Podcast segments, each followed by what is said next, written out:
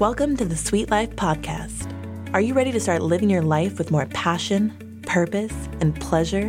And stay tuned to learn more from your behavioralist expert, dating coach, and relationship guru, Sweet Deens.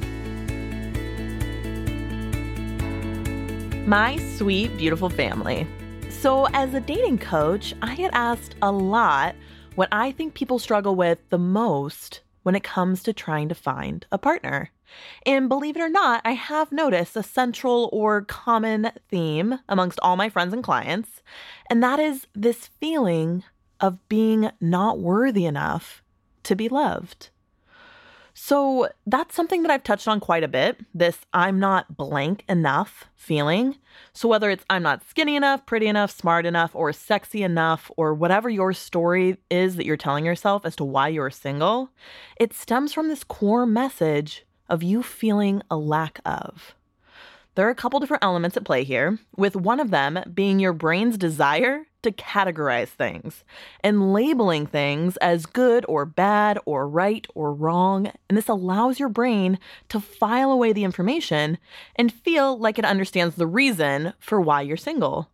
But this story that you're telling yourself, I will be good enough when I achieve that thing that I think I'm lacking, and then the ability for you to feel loved will only come after you've achieved higher levels of whatever you think you don't have.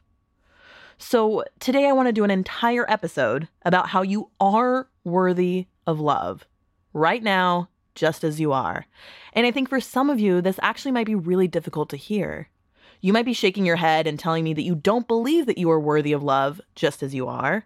And this episode might bring up a lot of emotion for you and that's okay. I'm here always to help you explore these emotions in a safe, judgment free space.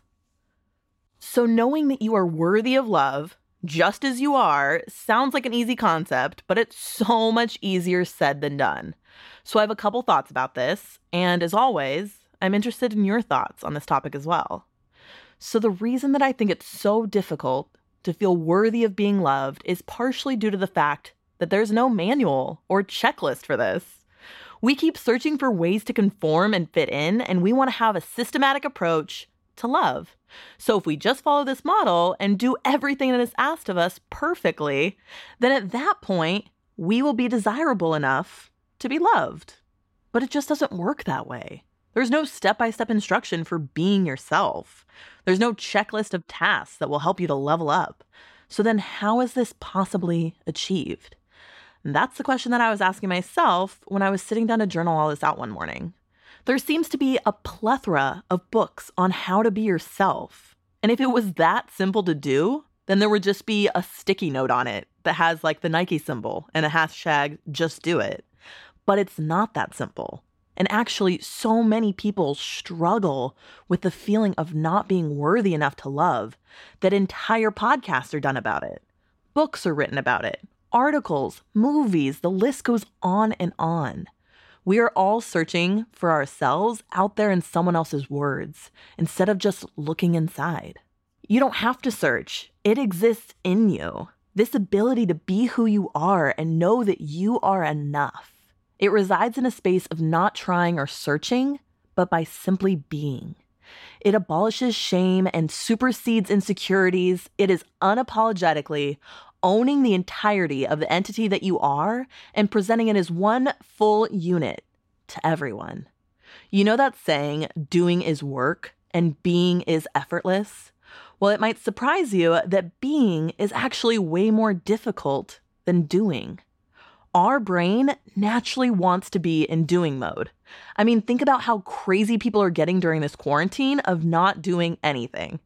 Our brain loves to be busy. It's why we like reality TV shows with a lot of drama. Hashtag Tiger King. Am I right? Because it gives our brains something to think about as if we are doing things. The biggest punishment that we can give someone in our society is jail time, isolated from everyone else, because our brain loves stimulation. It needs to be busy. So, this concept of simply being who you are and allowing someone to love you exactly in that space seems impossible. Your brain almost rejects it immediately because it thinks, I should be doing more to receive this. How do I become worthy of feeling loved? I need to be working harder for this. So it's normal for you to feel unworthy of being loved as you are because our brains are hardwired to want to be doing something more. It makes sense for you to be having these little panic attacks and wishing for there to be a checklist of items that will make you feel ready to receive love instead of just accepting it as you are and being loved for just you. What if I told you that you are ready? You are ready right now, just as you are, to be loved fully for everything that you are, for all of your strengths and weaknesses and idiosyncrasies. Yes, you. You are ready. I promise. Because you are perfectly imperfect, as is every single one of us alive today. And I guarantee you that you are worthy of being loved and showing others unconditional love. Think about your favorite human right now. Think about all the things that they do well and why you admire them.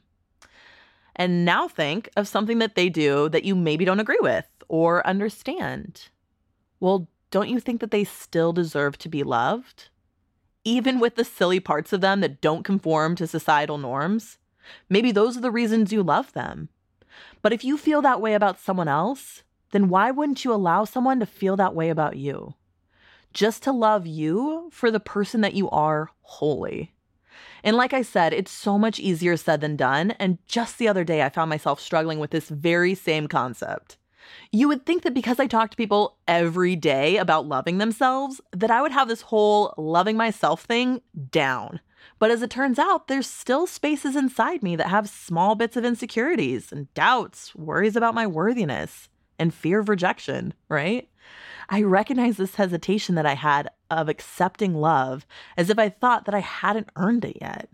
Almost like keeping a scorecard in my brain of what it takes to be a person who is worthy of love, and that I hadn't done all the things. So there was no way that I could be worthy of love which I recognize is bananas, but I saw this slight hesitation that I had to accepting love, so I explored it.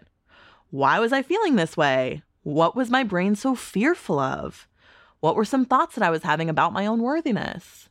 Then taking all that I had and then deciding what thoughts I'd like to keep and what thoughts I'd like to release in order to move forward in a way that was both beneficial for me and the person trying to love me, right? So, the next time someone tells you that they love you or does something kind for you and you feel resistance to it, explore that. Why is it difficult for you to accept it? What excuses is your brain coming up with as to why you aren't worthy? Explore the thoughts that your brain is spewing out and decide the validity of each of them. It's almost like taking that authenticity episode one step further. So, not only am I asking you to own all parts of yourself and share them with others, then I want you to allow someone to love you for all of those things. It's a magical experience once you tap into it. When you're able to enter into this space, try to keep exploring it. What does it feel like to allow yourself longer and longer periods of simply being and not doing? So, a little exercise that you can do to help you cultivate this space is to start with a centering meditation. There are a ton of apps for this. Calm or Headspace are both ones that I hear people talk about a lot, and they can help you to focus your brain a little bit. Then, while in that space, start to think about all the things that make up who you are. Think about each piece of yourself individually and practice loving that about yourself. Thank each quality that makes you who you are and lean into it. You might hear some objections from your brain as it tries to reject these claims because remember, the brain likes to be busy. So, as you observe your brain trying to undermine this practice, release the thoughts that aren't serving you and soften deeper into self love. Find a mantra that speaks to you. The one that I like to use is I am enough just as I am in this moment, and I am worthy of love. I repeat this to myself at the closing of my meditation, and sometimes I play that little loop in my head throughout the day.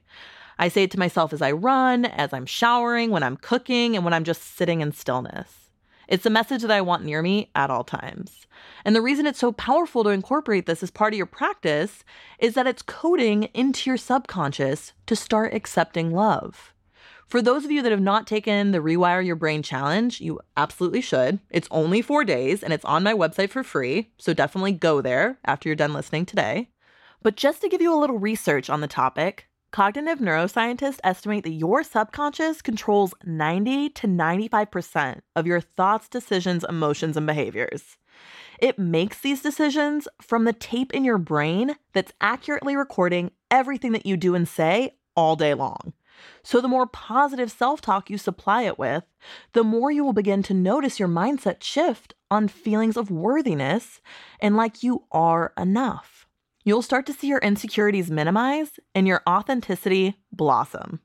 I highly recommend trying this practice daily, continuing to remind yourself that you are perfect right now that you are worthy of love just as you are. And I hope that some part of today resonated with you. And if you have any questions, you know that I'm always here for you. I recognize that this is a practice that takes time, repetition, and patience. So remember to be gentle with yourself through this learning and discovery process. I believe in you.